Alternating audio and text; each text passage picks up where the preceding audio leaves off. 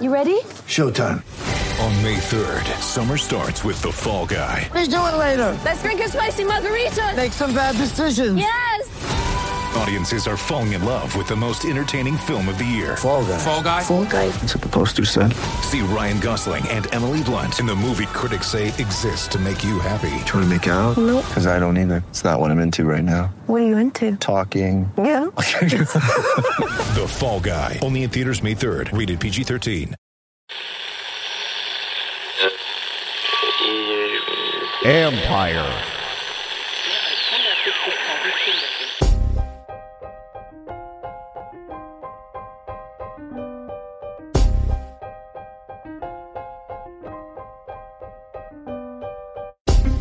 Triple Play Fantasy Baseball Show with D. Mendy, Little Cheesecake, and Doc starts now.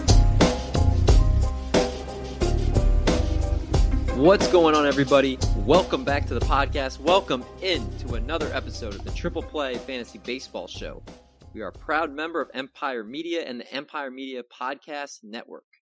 D. Mendy here, joined by someone who calls the Beanie Baby Fuzz as his 1.01 of Beanie Baby Bears. It's the Doc Eric Mendelson. What's going on? Whoa, whoa, whoa. Let's be real. Holiday 1998 was the 101. Fuzz was yours. No, Fuzz was your favorite Beanie Baby. What are you talking about? I don't know, man. I think you have a bad memory. Fuzz, it was Michael's was Peace, our other brother. Um, I don't remember what mine was. I think I liked um, what was the green one with the scarf? Wallace. Yeah, I liked Wallace a lot. And then Here we are talking about Beanie Babies on a baseball podcast. What is wrong with us? I will I will go to the grave saying that I'm pretty sure you were all about Fuzz. I mean, that was maybe at the beginning years, certainly not towards the end. I promise David and I aren't virgins. Oh God. Well, uh, anybody that used to play Beanie Babies growing up, or you didn't play them, we we played Beanie Baby stuff with them. But uh, anybody that collected them, they knew how great of a time that was. It was a simpler time. Uh, but we're not doing simple on this show today. Uh, in today's episode, we have trade deadline winners and losers. And let's face it, there were some winners, there were some losers, guys that are going to benefit from increased playing time, prospects that are now going to get the call and be able to make their mark with major league teams here. Honestly, it's just exciting to be able to see all these changes and was probably the biggest trade deadline of our lifetime. I don't remember ever being one that was bigger than this. Do you? Nah, I, I feel like this rivaled the NBA one. I feel like NBA free agency and the trade deadline usually steal the show. Yeah, so it's going to be a doozy. And of course, what better person to do it than local Marylander? Uh, joining us, of course, Mr. Pitcher List of a guy of Pitcher List, Ben Palmer. It's going to be a fun session. Make sure to stay tuned for that. After we go to our question of the week, which MLB player would you want your future daughter to date? And our game of the week coming in to shut the door. So if you guys are ready to get another episode started, then man, we're here to do it for you. Let's do it! Yeah!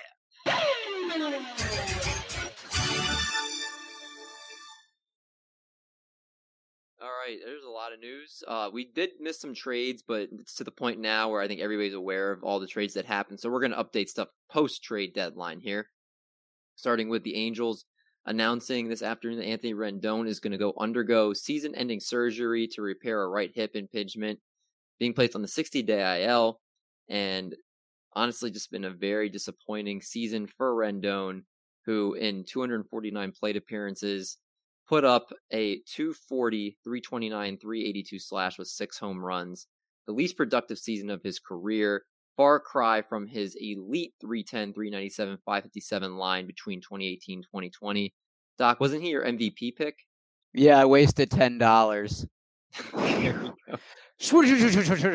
That's the think- sound of me flushing ten dollars down the drain. Do you think he'll be ready next year? Do you are you going to draft him similar spot from where you drafted him this year, or is are you? I got him in. I got him in the third round of a twelve-team home league. I wouldn't take him that early because even last year he was injured with the Angels. So, I I feel like who's ever on that team just is jinxed. So, maybe round four, or round five. I'm a Tony Two Bags fan at heart from his DC days. hmm Cole Hamels is signing a major league deal with a $1 million base salary with the Los Angeles Dodgers.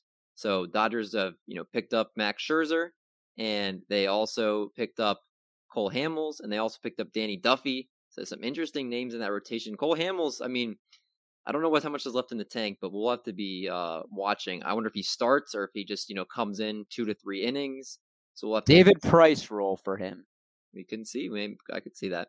Red Sox acquired outfielder Delino DeShields from the Rangers in exchange for cash. The Oakland A's have a reunion with Chris Davis, signing him to a minor league contract and assigning him to the affiliate in the Arizona Complex League.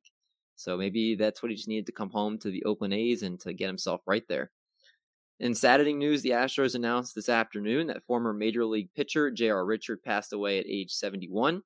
They held the team is going to hold a moment of silence before the game tonight against the Twins. Richard appeared in the majors from 1971 to 1980. His entire career was with the Astros. Regarded as one of the most electric pitchers of his era, he led the MLB in strikeouts from 78 to 79 and th- had 300 punchouts in both seasons. And uh, it's just incredibly sad that um, anybody 71's far too young, I think, still to be passing away. But we send our condolences to his family and his loved ones.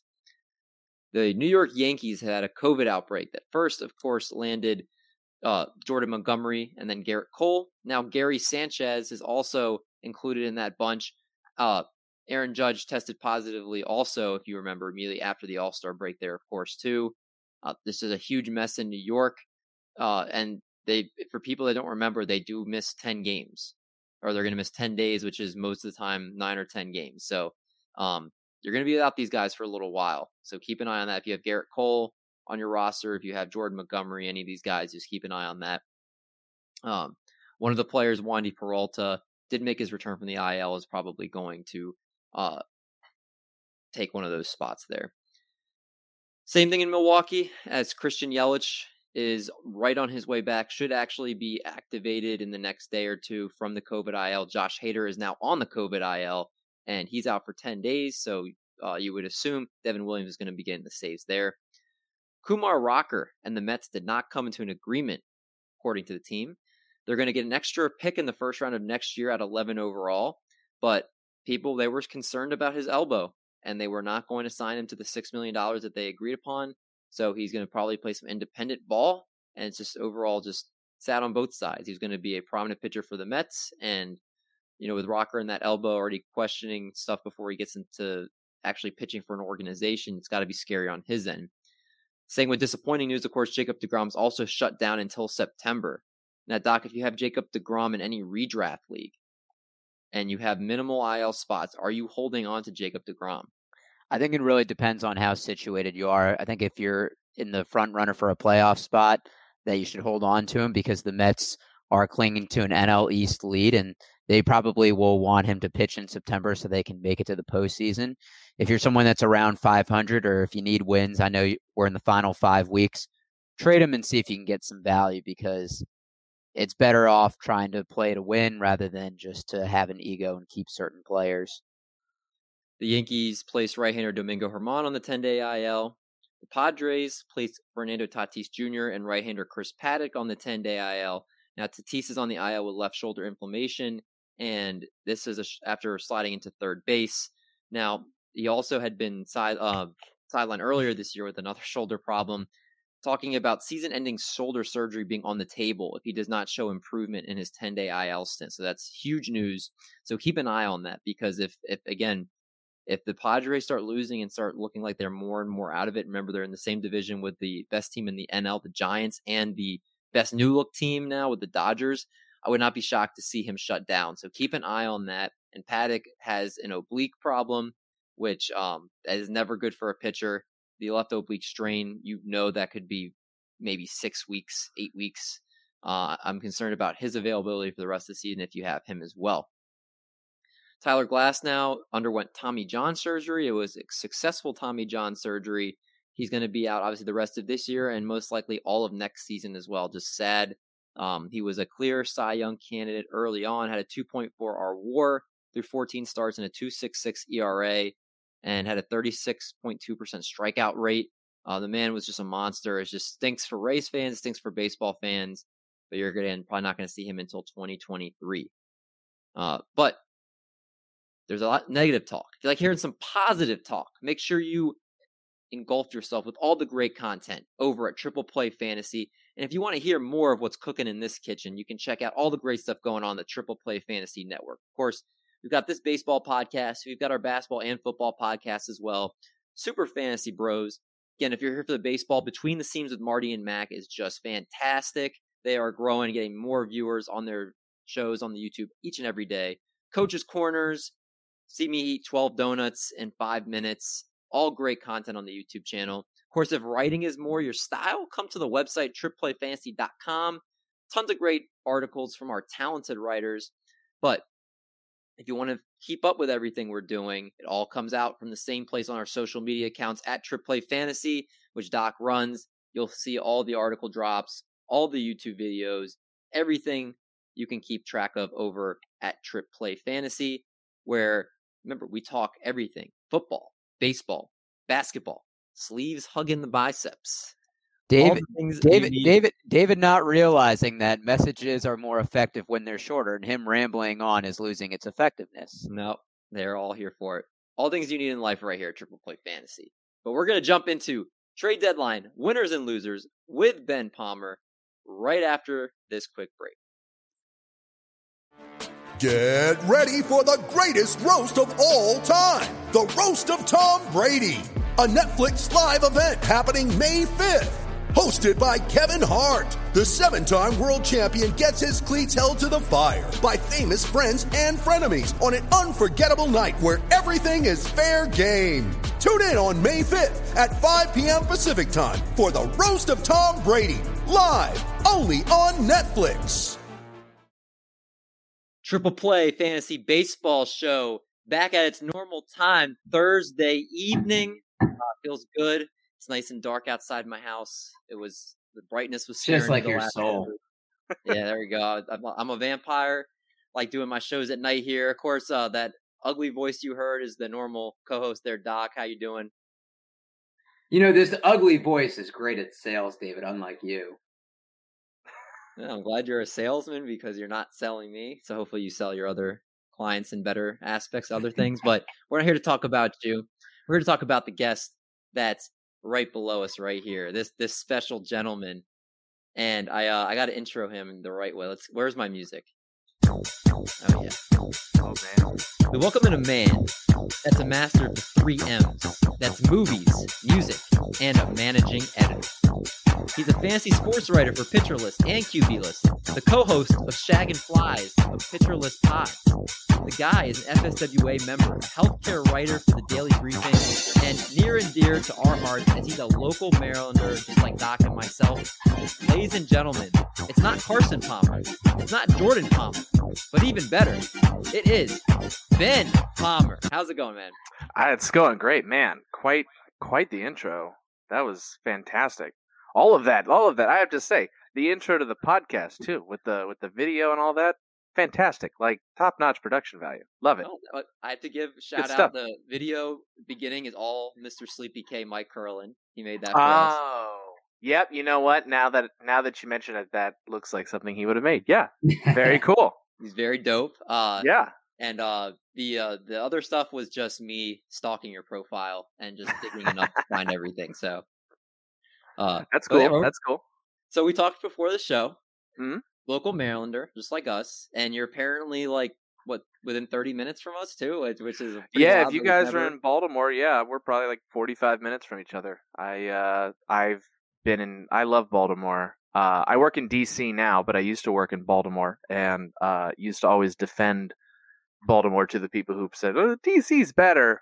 And be like, "Look, Baltimore's not that bad." But um I think I kind of like I don't know. I don't want to say I like DC better, but Oh, I don't. Look, I won't say it, but there are definitely some advantages DC has. DC is the most like I always say it's the most breathable city that I've ever been in. Uh, it because of the height restriction, I think, of the buildings. They can't be a certain like height, so there's so much more sky and sunlight.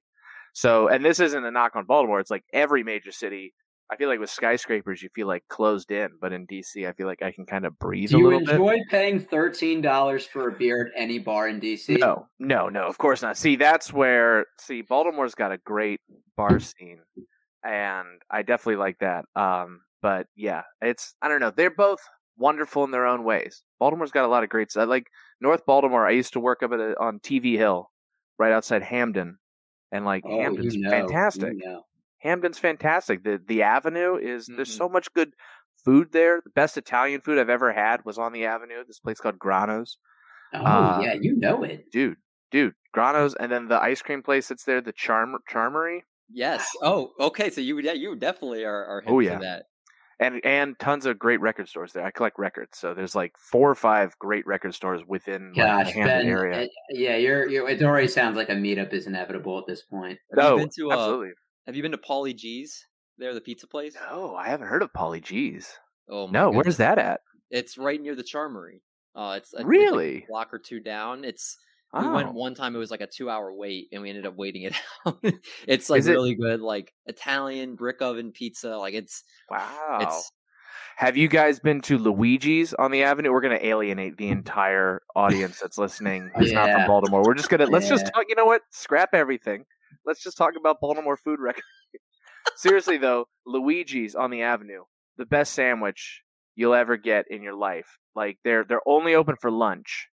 Uh, but That's how you know they- a place is good. Oh yeah, they're they have a meatball. So they have a meatball sub, like a normal meatball sub, or they have this thing they call the meatball chub, which Mm. is half a loaf, no, a full loaf of bread that's been like jammed full with meatball and sauce, and it's like this monstrosity that nobody could eat in one sitting, but it's delicious. Damn, I know where I'm gonna go for lunch. well, you know. So Ben, I I I have to kind of share something here Yeah. that I, you know, where you can like in your Google Maps, you can like heart a place that you Mm, actually, you know, where you want to like Yeah. visit. I only have about six or seven in there. It's a very hard list to get Yeah. into on the, on my Google Maps. I'm going to put Luigi's on there, which means that means it's, it's going to happen. It's yeah, the- man. Let me report back. Let me know what you think. It's it's on the avenue in like part of the avenue, probably like a block or so from the Charmery. Uh, it's in like there's like some row houses, and it's just like the top part of a row house. The below it is like some weird novelty store where like you can get like Catholic prayer candles for the Golden Girls or something like that. oh, just really A- weird, a- random. a- like a, perfect- that like a perfect appetizer before I get a sandwich. Yeah, or like a coffee mug with like Mr. Rogers on it and his sweater changes colors when you pour coffee in it. Like that kind of stuff Wow, is in the cool. novelty store below.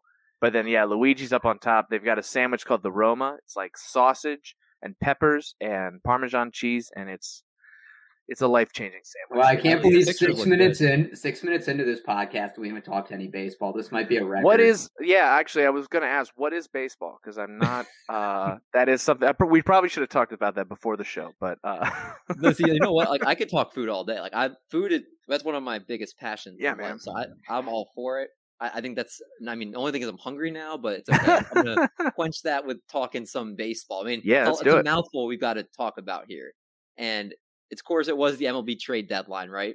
The is it fair to say the biggest trade deadline of our lifetime? Would you say, Ben? You know, it's funny. Like when it was starting and like a bunch of deals were being made, there were people. So I was when the trade deadline happened, like the day that all this stuff was going on, uh, or the second half of this, is a Friday.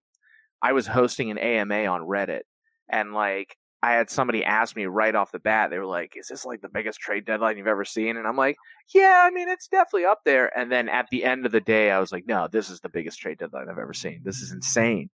Like I always feel like there's kind of recency bias where like you th- you don't remember how crazy past trade deadlines were, but uh, yeah, without a doubt, this was a wild trade deadline. It was And, hard and to the keep thing, up. and the thing is, like all insiders were in it. Like Kiley McDaniel, Jeff Passan, Oh yeah, uh, Jon Heyman. Like everyone is breaking stories. It's not Oh, just yeah. like one person breaking. even them all. uh even Jeff f- f- f- f- Passan. oh yeah, Jeff Passan. Jeff f- f- f- Passan, uh, yeah, fooling Bob Nightingale into thinking Kris Bryant was uh, going to the Yankees, or was it Kris Bryant? Yeah. Yeah, yeah, that was hilarious. That was hilarious. People still great. fall Um, for that. Oh yeah. Yeah, oh, it- I've I mean, done it. I've done it. I I get excited about you know someone puts up a fake Orioles account and says the Orioles do so. I like a couple months ago, um, someone put up a fake tweet that like the Orioles had traded Matt Harvey for uh, to the Nats for Drew Mendoza, and like for a half second, I was just like, oh wait, no. I even retweeted it. I was like, this is a mail. Nope, nope, never mind. Full you got night. I, I would. They should just like make it from like you got nightingaled or something like that. yep, yep. um, but yeah, I mean, it was nuts. Tons Oh, of yeah. big players on the move. Tons of young guys that are getting opportunities now. It's it's a lot Mhm. to break down, but we got to break down who we feel are the winners of this deadline and who are the losers. And it can be teams, it could be players, it could be whatever you want. Honestly, there's no rules in uh in this house, so however you want to go with this. So Ben, I'll Yeah. go with you first. Who is your first winner of this trade deadline? So I think uh, one the first winner I thought of is someone who actually did not get traded, which is Trevor Story. Um, I feel this is for fantasy purpose. Now, real life, Trevor Story should have gotten traded, and the fact that he Mhm. wasn't traded was really weird. And if I were a Rockies fan, I'd be uh, upset. Which I kind of, I guess that's just baseline for Rockies fans is upset at the organization. Yeah. But um, for fantasy purposes, I think Trevor Story not getting traded is great because that means he gets to stay in Coors Field, which is always a good thing. Like his, I don't like to dive too deep into guys' numbers away from Coors because I uh, got burned on that when DJ LeMahieu became a Yankee, and I was like, well, his numbers away from Coors aren't that great, and then he like had an incredible season. So, but Trevor Story is not especially good away from Coors. He hits 242 with a 437 slugging away from Coors. So just the fact that he gets to stay in the best hitters park in baseball for half of his remaining games is if I'm a Trevor Story owner, I'm very happy that he did not get traded. No, I think it's a good point too. Is everybody's going to point as the Rockies as losers, but in reality, you're right. Like for fantasy wise, it is a winner for Trevor Story if you have him because Oh yeah. we've seen kind of with Nolan Arenado that he's kind of dropped off a little bit. Mhm. Uh, and uh, from what he was doing in Colorado, yeah, it's like I mean, it, there's a little bit of a drop expected there. So uh, I know I, I 100% agree with that. Doc, where are you going for your first one? My first winner is the Braves, and I think for a few reasons. One, I think a lot of people thought their season was over after Acuna. And they replenished that outfield. They got Eddie Rosario for Pablo Sandoval. They got Adam Duvall bringing him back. They got Jorge Soler. They got Richard Rodriguez. So they revamped the bullpen a little bit. They completely revamped the outfield, and they still have one of the most dangerous hitting lineups. Remember, Soler hit 48 home or 46 home runs a couple of years ago, which led to AL. But also, the reason I'm saying them is because of the rest of the division. The Nats and the Marlins tanked. You know, they got rid of Star. The Marlins got rid of Marte. The Nats got rid of everyone relevant besides Soto. That's two less teams they have to compete with. The Phillies, their main acquisitions were Kyle Gibson, who's lost a little bit of his shine compared to what he was earlier this year, and Ian Kennedy, which you know is one piece in the bullpen. The Mets got Javi Baez, but I think Javi Baez sometimes is more of a name than actual production with how high a K rate he has. So I think the Braves, because half the division got worse, which is teams they'll probably be playing a lot, and because of the talent upgrade. Yeah, no, I mean, I, I definitely think that they were able to get a talent upgrade. They definitely look like they're trying to get back in contention. I can see where you're going with that. My first one I have is winners. Any young Cubs player, because yeah, yeah. let's let's be honest. Let's start Yeah. with the fact that you have you know Ortega there, and you uh you have uh, Patrick Wisdom there. Both guys are getting every day at bats there. Then you also you lost obviously some cornerstones of your franchise, but you got Pete Crow Armstrong, who is one of the top prospects in all of baseball in the Javi Baez trade, and then you also were able to get a couple nice pitchers from the Yankees for Anthony Rizzo, obviously a couple other young players for Kris Bryant. But then again, the, the real benefit, Nico Hoerner and uh, and Nick Madrigal now are going to be your middle infield of the future. I mean, they have a lot of young pieces there. It's not like they didn't like start that rebuild. They they have a lot of young players that are going to get a lot of playing time. And if I'm a Cubs fan, I'm actually excited because they were kind of, I think, at the point where that that window, that championship window, was closed, and they need to bring in a new crop of talent, and they did that. And you know, the again, the Ortega was probably, I think, everybody that plays high stakes leagues were, were I know cursing when he hit three home runs on Sunday because he wasn't going to be cheap anymore. And uh, Patrick Wisdom again has shown power. Obviously, his plate discipline needs a little bit of work, but uh, I'm I'm excited for. I think all these young Cub players they have to be real winners in this. Wisdom's especially a great call. I I I love that. He's not even all that young. He's 29, believe it or not. Oh wow. Um, Yeah, yeah, beyond his years. yeah, that's right. Well, he uh so I actually uh probably a month ago or so when he was like hitting a home run every single game, I uh I wrote a piece on him and uh I found the the average is definitely going to come down with him. Like he's hitting 278. That's not going to happen, in my opinion. Uh, he's got a 379 BABIP, so that's he's slow, so that's not going to stick. But the guy has power and has had power even when he was in the minors. Like the the power is totally legit, and that's going to continue being here. The guy's got a 16.5% barrel rate right now. He can crush the ball, so he definitely has fantasy value. And now that he's getting everyday at bats, I love it. Like I I want Patrick Wisdom in maybe not like 10 team leagues, but deeper than that for sure. Mhm.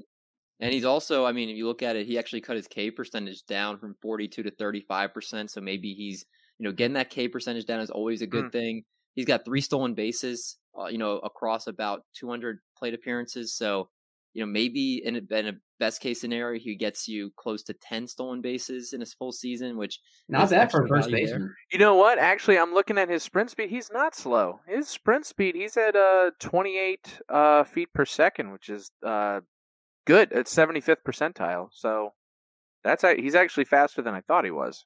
So And he's maybe he also- gets some speed. Yeah. And he's also got uh, third base. He can play left field, right field, Mhm, so he might give you mhm. multi position eligibility. A lot of great young players on that Cubs team. But let's go to our second winner, and, and James, or better call it Ben Palmer. I don't know where that James came from. You know, that's Ben- funny. James is my middle name, and uh, my dad's name is James. He's my dad's name is Jim Palmer, which has always been fun in Baltimore. yeah. like everyone was like, Jim Palmer." Like, not that Jim. We we had uh quick aside. We had a game. A uh, we celebrated his 40th birthday. Uh, almost 20 years ago, or was 20 years ago. Uh, at uh the Bowie Bay Sox, Double A affiliate for the Orioles, and uh, as part of his birthday, he got to throw out the first pitch. And so my mom was arranging for this, and she said, "Yeah, we and for his birthday, we wanted to say happy birthday on the screen." They're like, "Sure, what do you want to say?" And she said, "Ah, "Just happy birthday, Jim Palmer." And the Bay Sox people were like, "What? Jim, Jim, Jim Palmer is coming? It, Jim, the Jim Palmer is coming to throw the first pitch." And my mom's like, "No, no, not, not that Jim Palmer, a different Jim Palmer." And I can't help but thinking that like everybody at the Bay Sox game looked up and saw on the screen and said, "Happy birthday, Jim Palmer! Here to throw out the first pitch is Jim Palmer," and everyone went, "Oh." Has has your dad met the Jim, the real Jim Palmer? Yes. So, um, my dad met him. Told me he met him. Uh, well, they they met him a couple times. One time, uh, my parents actually uh, ran him ran him into him with a door on their way out from a restaurant. um, but the only time they've actually introduced each other uh, to each other was in the '70s. My dad went to see him, and he was like signing autographs at something. And uh, his my dad's sister was went up to him, was like, "His name's Jim Palmer too." And and It's Jim like the Palmer- Spider-Man meme in real Yeah. life. Well, Jim Palmer, the pitcher, was like, "Cool." Like, just just did not like cool. I guess whatever. Totally, yeah. It. I feel like I don't know. It, it's uh, I don't know if if I met a if I was like famous and I met another Ben Palmer, I would think that was cool. But whatever. It's Jim Palmer. He's kind of like in his own world all of the time. Yeah. So, I'm just, I think of the. I just keep thinking of like the NFL broadcasts. Um, what is it? Uh, what was the old uh Giants quarterback's name? I'm escaping when he was like, "I don't think so, Jim." And he'd be like, oh oh uh, uh, Chris Collinsworth. "No, no, that's not Chris." Phil Simms. Phil Phil Simms. Simms. Phil Simms. Yeah, Phil Simms. He's like, "Oh, I don't know there, Jim." I'm just like, for some reason with all the Jims, it's just that's what's popping in my yeah, head. yeah, yeah, yeah. But anyway, Uh, so Syllable James is not that far off. James is not far off. My brain knew. My brain knew something. I just it just- Somehow, man. mouth- Somehow. There we go. Uh, but who's your second winner? So my second winner is Josiah Gray. I was actually really excited that he got moved to the Nats because uh, he finally like gets to just be in the Nats rotation. Now they have no reason not to just stick him in there and just have him start, and he gets to start instead of like floating around in Dodger purgatory forever, like waiting for some one of the like fifty top pitching prospects the Dodgers have to like get injured or something. So he gets to pitch, which is great, and he's got some nasty stuff. He was uh, his debut with the Nats. He was pretty decent. Um, you know, only had like two strikeouts, but he showed off his good stuff. He has a great fastball, nasty curveball, nice changeup. Um, the only concern, uh, Nick actually, Nick Pollack of Pitcherlist, Mhm. mentioned this on Twitter. Um, and and I I do. He knows pitching mechanics better than almost anybody I know, and he expressed concern about uh, Gray's windup because Gray does this thing where he kind of bends down his back leg pretty low to the ground while he in his motion. And Nick's concern was that could make that that's difficult to balance, so that could make him kind of either rush or drag his release point, making him kind of inconsistent with his location. I don't know if that's going to be a consistent concern, but if Nick's concerned about it, then I'm concerned about it uh, because I just I trust his judgment. But um, even still, I Gray's got some pretty nasty stuff, and he's going to be able to just keep pitching. So I'm I'm really excited to uh, see what he can do. Yeah, no, I mean he's going to get every opportunity in that rotation. That rotation's uh, you know led by the injured Stephen Strasburg, the ineffective Patrick Corbin, the Yeah. the Joe Ross that's Jekyll and Hyde. I mean, there's there's plenty of opportunities for him to be in that rotation and, oh, and Oh get the yeah, there's there's no reason not to like it's Corbin and like what Paolo Espino like okay. Eric Erick Fedde. Fetty yeah Erick Fedde like Fetty who are Wap. you- like who are you like I don't see the Nats being like well we really got to get some Erick Fedde starts so I think we need to keep Gray like no they're No, gonna no, throw of him out there. Of course they got to get uh, Erick Fedde starts because they want a tank now. well, that's true. But yeah, I mean, I think uh, Gray's got some nasty stuff and definitely has ace potential down the road. So I'm excited to see what he can do. Yeah, no, I, I think that's a great call, and I'll just throw in there also his uh, his battery mate there, uh, Mr. Ruiz himself. Uh, I think it's Kyber Yeah. Ruiz. Uh, Ki- yeah, Kybert or Keybert, I actually don't know. Um, so here's a weird thing with him is like, I don't know why he's not starting a catcher like tomorrow, because he's clearly been very good in AAA. And I mean, I don't think the Nats are like enamored with like Riley Adams or or uh, Trey Barrera or whoever else they've got at catcher. So like, why the same Keibert Ruiz is the same age as uh, Gray? I think they're about twenty three or whatever. Why on earth wouldn't you just put him back there? I mean, maybe it's a service time thing. I, I don't know. Um, but yeah, I don't know why he's not like starting a catcher now just to see what he can do because he's clearly crushing AAA. I but- would be willing to bet he'll get called up at some point. Oh Like, yeah, I'd be shocked if he isn't. Which is why I think in like deeper leagues, I think he's a nice little stash because catcher is an absolute dumpster fire of a position. So if you can find a guy who can actually produce at catcher, then yeah, he's he's worth a stash if you've got the bench for it. But I mean, the guy's hitting 311, 381, 631 in AAA in 52 games. and he's a Like, great contact hitter too. yeah, he's ready. Like, but yeah, no, I think that's a great call. Ruiz is great. Uh, Doc, who's your second winner? So for me, it's Clayton Kershaw, and, and roll with me on this. So there was something that came out yesterday that he's not going to throw and won't be doing so until his forearm pain subsides, because he was originally supposed to have a simulated game on Sunday. Now imagine if the Dodgers don't make that trade for Scherzer and he goes to the Padres like Ken Rosenthal originally reported. So you have the Giants and you have the Padres making moves. The Giants are already leading the division. The bat or the uh, Dodgers probably won't have Trevor Bauer pitching this year, which means they have a depleted rotation led by Walker Buehler, uh, Julio Urías, uh, Tony Gonsolin. There would have been more pressure on him to come back, I think. So I think with the acquisition of Max Scherzer, you have another arm there that can eat innings. It's another veteran pitcher there. You don't have to rush his rehab. And in the playoffs, there's going to be less pressure on him, I think, if he does return.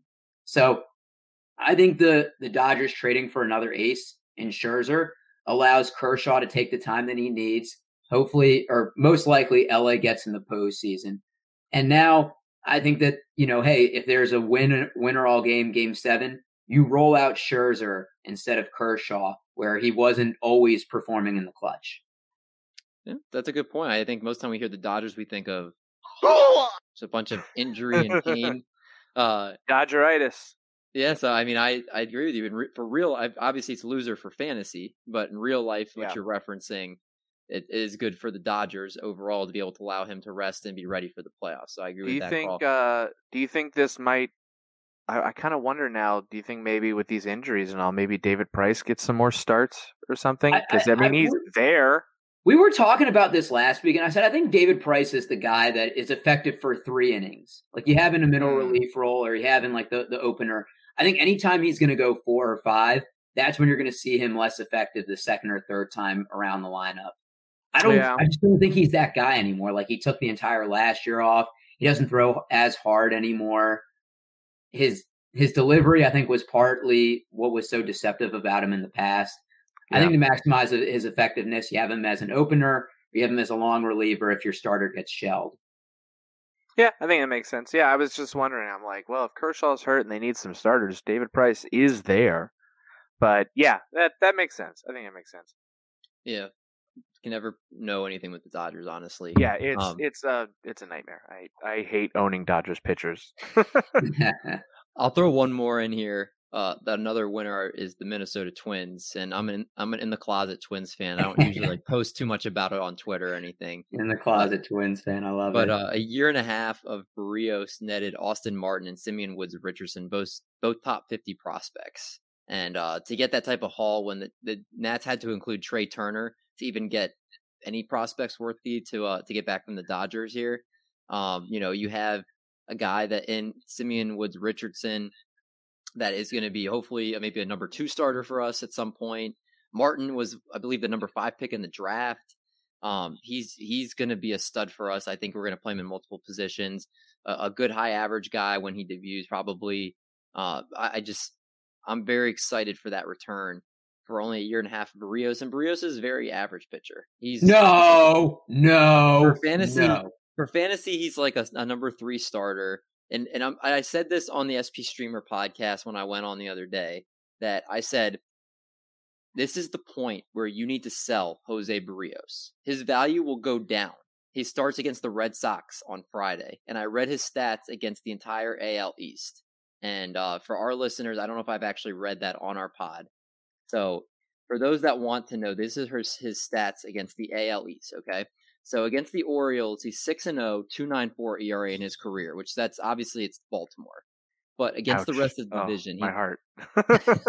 that's right. Yeah, you're an It's Orioles fan. fair. It's fair. It's fair. But you know, still hurts. Um, against the rest of the division in his career, 0 and 5 with a 4.93 ERA against Boston.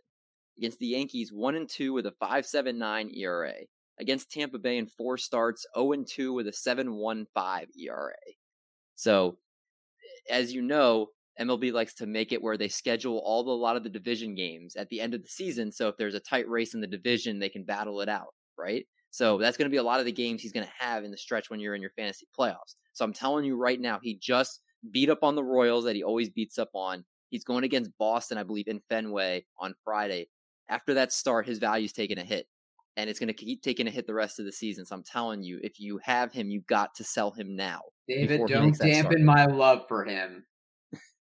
I'm just saying what it is. He's a. If you look at his like xFIP, his xFIP is usually like in the high threes, and it could be even sometimes in the low fours now, depending with the the worse environment, better hitting teams in the AL East. Uh, I've never been a big. Rios is a solid number two, number three starter. He's not an ace, and I think he gets hyped up a little bit more in the Because community. he's than- filthy. yeah, he, I mean he's got. oh, he has one looking of the prettiest pitches you'll ever watch. Yeah, in that 100%. curveball.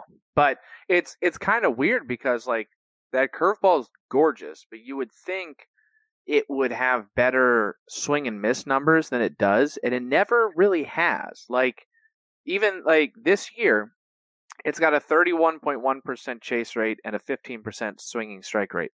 Both of which are are very good, like solid numbers, but not like you know, incredible, ridiculous numbers. You got I the way his curveball is, and as frequently as he uses it, I almost expected to have like a like a forty percent chase, twenty percent swinging strike, or something like that.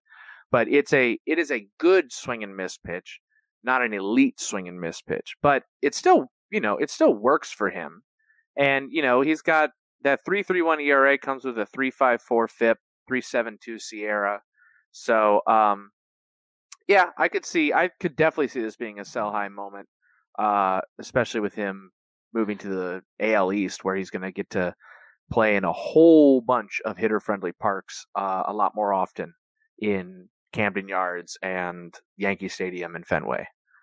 Yeah, it's going to be, uh, it's going to be uh, obviously.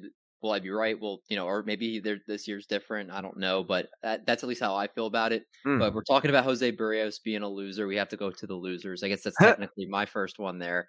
So then, who is a loser of this trade deadline? Uh, a combo of Liam Hendriks and Craig Kimbrel. Uh, I was thinking about fantasy. saying that. I'm glad yeah. I didn't. For fantasy purposes, um, I think the move was great for the White Sox. I mean, it makes their bullpen ridiculous, but they, they came out right after the trade and basically said the two of them are going to say, uh, share save opportunities. Um, you know, whether Hendriks or Kimbrel gets first shot at those save opportunities depends on which baseball analyst you're talking to because it just it no one knows. I kind of lean towards I think Hendriks will get first shot and Kimbrel kind of becomes his setup man. But again, I think they'll both get save opportunities, and it's just it hurts their fantasy value because they're not going to get every save opportunity out there. And you know, you just you have to own them. I think you still own them. They're you know going to put up good ERA and strikeout numbers. Um, and if you're in a save plus hold league, then you're fine. But if you're in a save only league, that definitely hurts uh, their value for you. Yeah, I, I mean, Craig Kimbrel's been a revelation. People were, you know, some people that were able to target him where he was going in drafts have been reaping benefits, and now, uh, if you're not in a saves and holds league, you're kind of like scrambling. Like you can't drop him, but your your saves yeah. are taking a hit.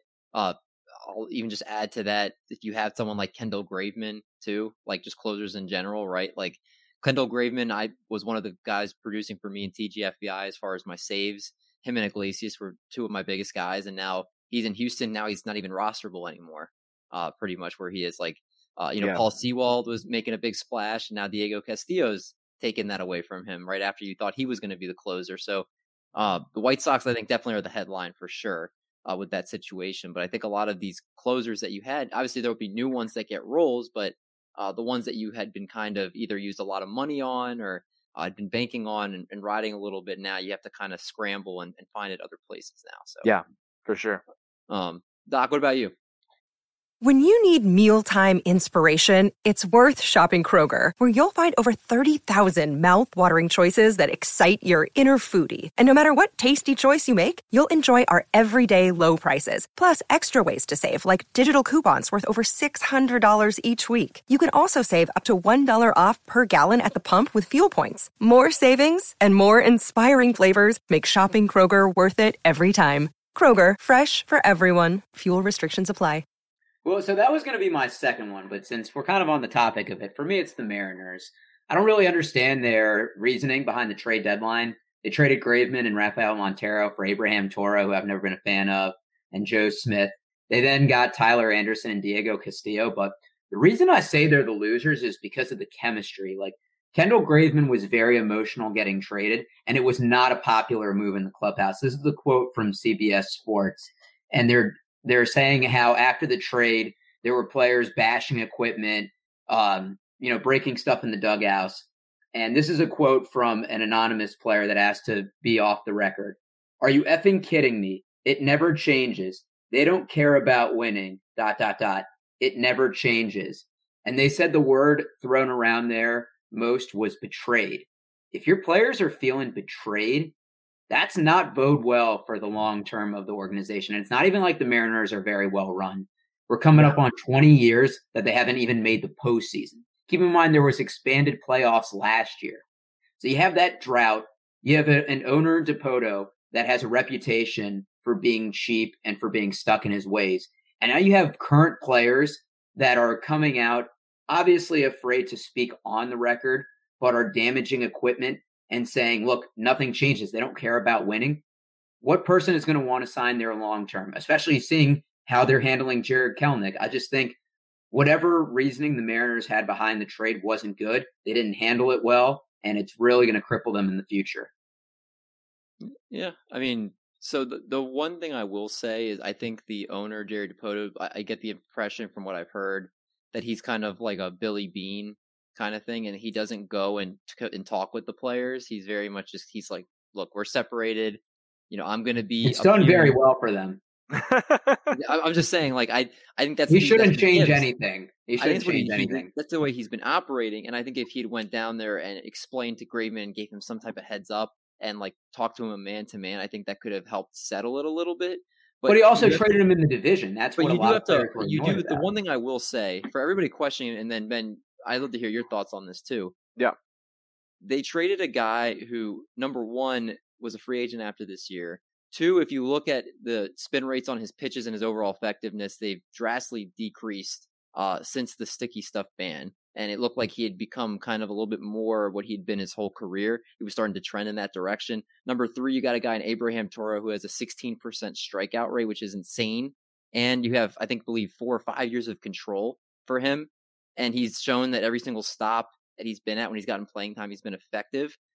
I think yes, the ownership needs or like the the GM they need to to get a better relationship. I think that aspect is hundred percent true.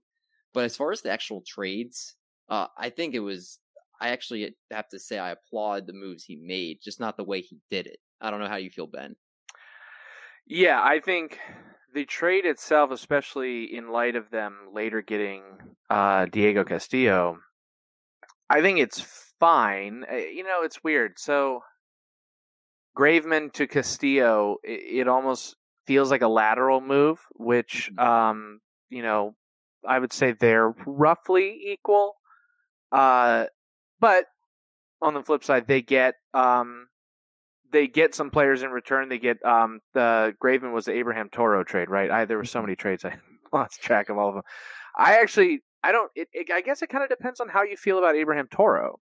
Like, is he a guy who is all power and nothing else? Then you know that's not super great. But if he's a guy who you think can develop a decent batting average, hit for good power, and be you know decent in the field, you, then you know that's not too. And then you kind of maintain your level of bullpen efficiency with Castillo.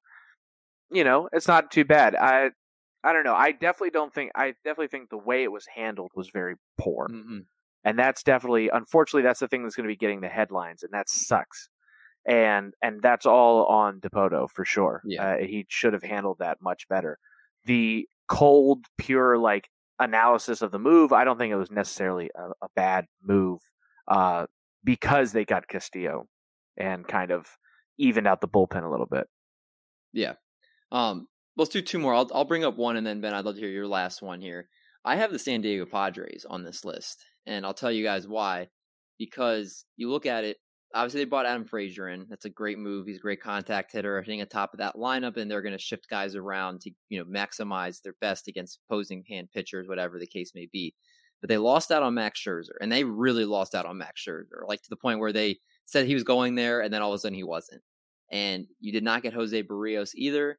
You didn't get another impact starting pitcher to join that rotation. Now, they lost him, Max Scherzer, to somebody they're competing for a wild card spot with right now. It adds more reason why it's bad. Then you also just lost Fernando Tatis, and if you had went to acquire Trevor Story, then it might not have been a big issue. Or you were able to get Kris Bryant. They didn't get anybody, so they lost. They potentially could lose Tatis for the year if they say after the 10 days that he doesn't look much better. They've already reported that. So I think there's really big losers in this case. But that's just my thought. No, yeah, yeah, yeah. Uh, it would have been funny if we were both just absolutely silent for like a solid like, like, oh, thirty geez, seconds. We're just like, hmm. we just want to soak that in. Uh, no, I, I that's that's a good point. The Padres didn't really make uh any huge moves that I remember, but again, there was like about thirty thousand trades within Mhm. twenty four hours, so maybe they did, and I forgot. But yeah, I mean, especially with man, especially with Tatis going down and maybe having season-ending surgery.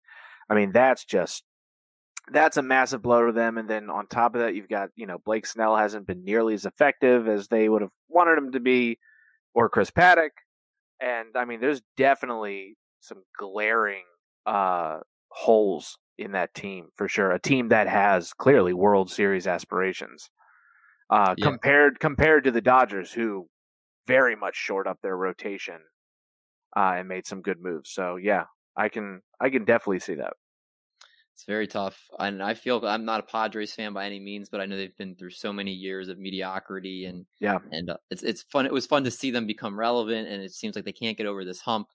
Uh, so it's and they're such definitely a fun team. They're such a Mhm. fun team to watch too. Like they're just, I I I really hope that MLB looks at how much publicity and how much people love the Padres, uh, and and sees that it's because they're having fun and showing emotion and and having a team full of different personalities. Mhm. Because I think that's nothing but great for the game. And if every single team acted like the Padres, I think baseball would be hugely popular. I mean, I think it would do wonders for the game. So I I've been kind of rooting for him a little bit, you know. I, even though I still feel a little scorned by Manny Machado, um, but uh, I I've been kind of rooting for the Padres because they're just so much fun to watch. God, I hate the Dodgers. I really do. I just the Yankees of the West, man. I yeah. So so yeah. I I would I really hope the Padres uh make it far, far in the playoffs. But having not having Tatis, if that happens in the playoffs, it just not only will it obviously hurt the offense, it just won't feel the same. You know, like it just Yeah. it won't feel like the same Padre. I feel like he's like the heart of that team, Yeah, and man. just not having him would suck. That's just like losing Ben Palmer from this podcast. Exactly, exactly. That is a great analogy. that is perfect. One to one analogy dude. right there. You're the Fernando Tatis of podcasters. Then we just we got your Oh. services tonight. So let's let's finish it out. We were Yeah. let's be a Debbie Downer one more time. Who's the last loser you want to bring up here? Uh, for me, it would be Luke Voit. Um, he's on a rehab assignment now. Like he just hit a home run the other day. He's gonna be healthy soon and has nowhere to play, like at all.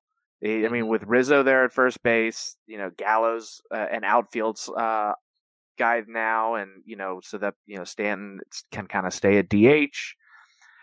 I I don't know where Luke Voit plays like at all, and he's not going to get any consistent playing time. Uh, I mean, unless somehow they he's never played anywhere else but first base. He played one inning of right field once, and that's it. So, you know, when he's back and healthy, I I don't know I don't know where he plays at all, and so that just destroys any hope of fantasy value that he had. I was kind of hoping he'd get traded. Uh, and just have an opportunity somewhere else once they got Rizzo, but I guess not. So yeah, I it sucks. I like Voit a lot. I think he's a great hitter and uh, and can have a lot of great fantasy value, but I just don't see how he's going to play like at all. Can I be a Debbie Downer for one more thing? Yeah. We're on the subject. From a fan perspective, I think the biggest loser are the older fans of Nats and Cubs. And David, I think about someone like our dad. Like the team's sold; they're going to be in full rebuild. Obviously, you've got to see a team win the championship. You know, the Nats 2019, the Cubs 2016. But if you're older, you probably think, "Hey, this team, their best chances of winning another World Series aren't going to happen anytime soon." And I feel like as a fan that has been following a team for a while, that's got to be depressing knowing that in your lifetime you probably won't see them be competitive.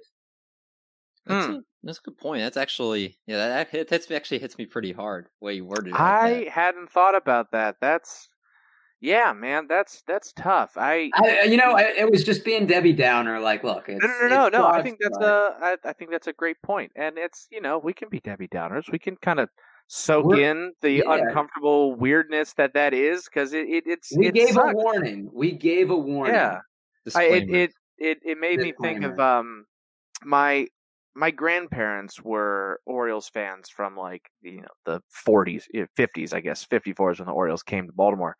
Um, and they've been Orioles fans forever. And I remember just they never uh they got to see my uh not my grandfather died before the Orioles were good, but my grandmother, her last year she was alive was the year the Orioles made it to the ALCS, and I was living with her uh, at the time, and it was so cool to be able to have her let her, you know, to be with her as she got to experience that one last time because God, the Orioles have been so bad for so long up to that point. I mean, at up until the year before, they hadn't made the playoffs since like 1997, and then like 20 what was it 2012 I think was their first playoffs 2013. So they finally made it to the ALCS and it was super exciting and you know obviously that didn't work out well but you know getting to see that so yeah I can I can imagine that's that's kind of tough to sit there and think like you know this team is five six years at best away from being competitive not even world series winning competitive and if you're a chicago fan you're looking at the bears if you're a football fan like mm, not looking great all around The Bulls, though, the Bulls. the just got- bulls though yeah that starting five is let's do a I basketball it. podcast now Hey, we'll get you on our basketball yeah, one. you're on the right place there. there you go i'm, Well, I'm a long-suffering wizards fan so i Hey! can All right, yeah, yeah, we got you on. We got you on, Ben. It- We'll, okay. we'll, we'll, we'll DM. We'll DM. just We're just getting you on real quick, real quick, like two words. Russ trade was it good or bad? What do you think? It's good. I agree. I agree. All I'm, I all right, we're became a you on basketball casual because I spent so much time in football and baseball. So now I, Yeah. I'm just very surface level with my knowledge these days. uh, but great discussion about Yeah. all that stuff. Yeah, man. We will uh, now head to a little fun here and starting off with the question of the week. All right. Our question of the week, of course, is sponsored by Monkey Knife Fight. We are official affiliate to Monkey Knife Fight, the Triple Play Fantasy brand, the fastest growing sports betting site in the United States. Use promo code Triple Play and get up to $50 of your deposit matched when you become a new user and you use that code. So, our question this week. Now, Ben, I do not know. Do you have any kids?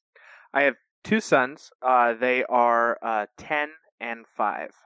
So, this question applies the same for all of us because we all don't have a daughter. But if we did, who, Yeah, uh, yeah, yeah. who would you, which MLB player would you be okay dating your daughter?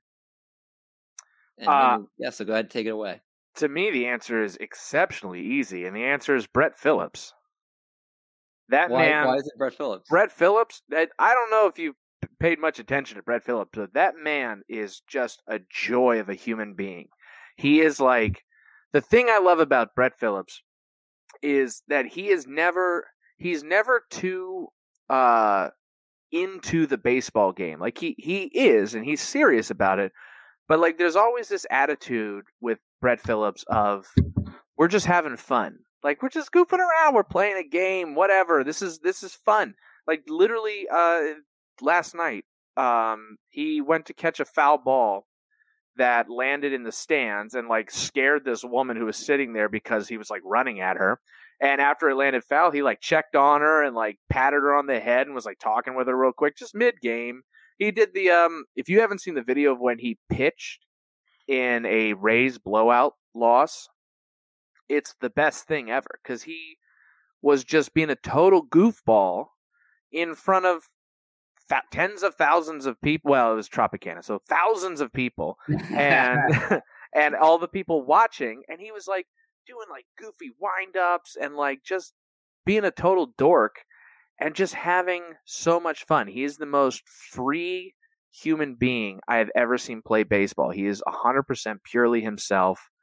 Uh, and he just seems like the nicest person on the planet. I, I routinely will watch his uh, the game. What was it? Game six, where he hit that uh, double to uh, the outfield to uh, Mhm. in the World Series that scored Randy Arozarena to win the game Yeah. it's just that that moment to me is like why I love baseball because you get a guy like Brett Phillips who is batting like 200 and is like the worst person to have up at the plate at that moment. And he hits a double and he's like airplaning out in the field and everyone's tackling him and he's laughing and having fun. It just it's beautiful. But yeah, he's just he's a delightful human being and strikes me as like the nicest person on the planet. So absolutely he could date my hypothetical daughter. I love that's a great way. I mean, the reasoning and It, I- it sounds like it sounds like a TV show. I want you to date my yeah, I mean, Dude, I want to I want to date Brett Phillips. That man is uh, he's like just the best human being. I I wish he was on the Orioles. I also wish he was a better hitter. He's just not a very good great fielder, but he's like a 200 hitter who maybe steals 20 bases and I'm worried that he's like not going to be in the majors for very long, but God, That's why he's enjoying it. He also strongly recommend look up on YouTube Brett Phillips laughing. He has the goofiest, weirdest laugh you will ever hear. He sounds like a walrus. It's A walrus. it's wild. It's wild. Yeah, it that's the best way I can describe it. But strongly God. recommend looking up videos of teammates telling him jokes. I'll be looking that up after the show for sure. Yeah. Uh, Doc, who's your answer? So I have a few ones. Um, so Freddie Freeman is married, but Freddie Freeman just seems That like was one of mine. really- So that's a good call. he he just seems like a really nice guy. Like Yeah. I, I don't know if that's the whole caveat. Like, oh, you can't pick somebody that's already married. Um, I mean, we're I also, type- we also I don't have have no idea what I have no idea what Brett Phillips' relationship status is. So Um, no clue. No, uh, Freddie so- Freeman so- seems like someone you would like. Your parents would like. yeah, Like yeah. Um, I would also say, um, and because I met him, Jon Gray. Jon Gray is a really, really nice guy. Like, you know, signed signed autographs for everyone, not just like, oh, here you go. It's like, oh, like, where you traveling from? Like, oh, what's a good spot to eat around here? I was jokingly gonna say a Mormon baseball player, though. Apparently, the only Mormon baseball player is Bryce Harper. Um, Maybe So like I the would- last wait, guy I'd pick on He's a list. Mormon. I typed in Mormon players MLB, and Bryce Harper is the first one that comes up. So I had no idea. That's wild. I had no so, idea. he was a so- so, so, so I would say Bryce Harper because I know that he wouldn't try to ta- try to get her in bed. there you go. I would. I had no idea he was. uh He was Mormon. That's kind I of. mean, maybe Google's lying, but it says No. Jeremy Guthrie's Mormon too. So Jeremy Uh. Guthrie, you can you can date my future daughter. You just can't marry her. Sure enough, Bryce Harper is a member of the Church of Jesus Christ of Latter Day Saints Wow. and has spoken publicly about his decision to abstain from alcohol. Wow. So there you go. Does not give off that vibe. No, he definitely gives off whatever the opposite of a Mormon vibe is. Yeah. I'll. Uh, I'll throw another first baseman in here. What about Anthony Rizzo? I feel like he's Yeah. Rizzo, very yeah, like Rizzo family seems like a cool dude. oriented. yeah. You know, he had Hodgkin's lymphoma and you beat that, so you know he's a tough guy. He does a lot for charity. I think like he has like dogs and like his wife is like. Oh, he has dogs. He has dogs. I like that. That's Yeah, that's you key. they're- they're Dogs sensitive. David, Michael Vick had dogs too. I mean, Don't forget. that's true. I mean, he has dogs that he's he's uh making them. No, happy. no, no. That's not a. It's a moot point now. It's a moot No, I mean, And regardless the point of Anthony Rizzo being a good guy to date. I agree with daughter. that. I agree. Rizzo with that. seems like a cool dude. I think it's a good choice. Yeah. Uh, but okay, now that Eric's done destroying my points here, let's move to the let's move to the last segment of the night, and that's gonna be an awful point. that's gonna be our game of the week.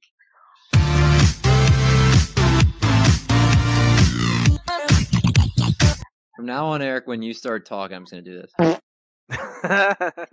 But David, I have a hypothetical dog.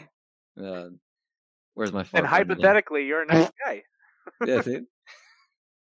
All right. So our game this week, uh, we told Ben before the show, it's always completely all over the place. So we're playing a game called the MLB nickname game. So I've got seven names on here. Seven is for the tiebreaker. So six is the actual if we have a winner by six.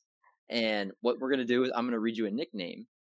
And if one of you can get it without me giving you the multiple choice options, you get two points. If I have to give you the multiple choice options and you get it, you get one point. All right. And so I, call in with our name. yeah, just buzz in with your name. Just say Ben or Eric, and that will get you obviously the I'll go to you whatever. Okay, I'll say Ben then. But uh, the thing is, I obviously there are some really popular nicknames. I did not take anything that was super super common. So these aren't going to be gimmies by any means. Are you guys ready? Let's do it. yeah. All right. Number one, La Tortuga. Ben. Go ahead. That's uh, Willians Astudillo, right? Show me Willians Astudillo. Correct. All right. All right. So Ben's got two. Doc, Woo. did you know that? I would have known it had you said multiple choice. All right. It's like Num- the perfect nickname for him too. It is. I know. Number two, Baby Giraffe. So I'll give you guys like five seconds. All right. Multiple Nah. choice options here is A, Brandon Lowe. B, Luke Voit. C. Brandon Belt, D. Matt Carpenter. Eric. Go ahead. C. Brandon Belt. Is he right? Is it Brandon Belt? Correct. Nice. So we've got a two to one ball game as we go to. I remember question- them making fun because he has a super long neck. Oh, that makes sense. Uh, number three, Boomstick. Oh, Oh, that sounds familiar. Um, Well, you guys will get it probably when I read you the multiple choice options if you don't know it. yeah, yeah, I don't know off the top of All my head. right. Multiple choice options are A. Javi Baez, B. Eloy Jimenez, C. Vlad Jr., or D. Nelson Cruz. Eric. Mm. Go ahead. Nelson Cruz. All right. Oh. Just beat Ben to it. Looked like you were ready to. Oh, no, no, I was gonna say the wrong one. I was gonna say Vlad Jr. So Oh, there we go. So I we got saved two, myself. two two ball game going to number four. I Our totally number- thought I was going to lose after the first one, so this is redemption. Number four is the Cuban Rocket. And the choices are A. Randy Arozarena, B. Rafael Devers, C. Jonathan Villar, or D. Luis Robert. Eric. Oh, I think Eric, you just beat it. Go ahead. Devers. Is he right? Is it Rafael Devers? No. That's what I was gonna say. Good thing I. Good thing you beat me. No, we got a one and three shot now. I then. Uh, oh, do I get a shot at it? Then I'm Yeah. gonna say um, Robert. Is it Luis Robert? No, that's what I would have guessed too if I was read the question. Uh, the correct answer is Randy Arozarena. Rosarena. Yeah, I was. I was debating between those two. All All right. right, so we're two to two going to question five. And this person is known as the squirrel. Eric. Go ahead. Our guy, Jeff McNeil. Is he right? Is it Jeff McNeil? Hmm. Uh, that's see, that's I forgot when we first started this podcast a year ago. We shouted him out every episode, and I guess you did your homework and you knew that was his nickname from back then. I didn't even know that was his nickname. So good, good way to use your uh, tools. There you go. there, Doc. Uh, all right, question six. This is the final No. one, right? Yeah, Ben, if you get this, we have a tiebreaker though. Ooh. You did it. Okay. Oh boy. Oh, that no means you got to get it without you got to get it without the multiple choice. No pressure. All All right. Now, Eric, is there gamesmanship to where you're going to give him a chance to try to guess it before you shout? I'll let him, I'll, I'll and if I actually know it, then I'm going to say it. But if not, Yeah, I'll give yeah, him a yeah. chance to get it. Okay. Number six is the sheriff. Ben. Go ahead. Uh, for some reason, my gut's saying it's Freddie Freeman. I think that's wrong though, but we'll Doc, see. what were you going to say? Or did you I was one? gonna I was gonna say George Sherrill. I was like, no, wait, wait, their last names just sound familiar. Uh, I'll go Clayton Kershaw. It's just a guess. Oh, Kershaw's a good guess. All right, so both of you, I will read you Oh. the multiple choice options just for fun. The the choices are A. Luke Weaver, B. Chris Paddack, C. Michael Wacha, D. Andrew Cashner. B. Um, Paddack. Paddack looks like a I was, gonna sheriff. say, I was about to say Paddack It too. is Chris Paddack. Yeah. He does. He looks like a sheriff now that I think about I it. actually Yeah, knew he that kinda does. Uh, but unfortunately, Ben, Ah, David. I hate doing this. I hate, I hate doing this. David. David. That's your two one- for me in one week. One your one- person Oh, man. cheer. You get Thank one- you. Your one person cheer. Wait, wait. Can you get the? Can you just do the music that you introed Ben in really quick? The techno one. Why? I'll dance for like ten seconds.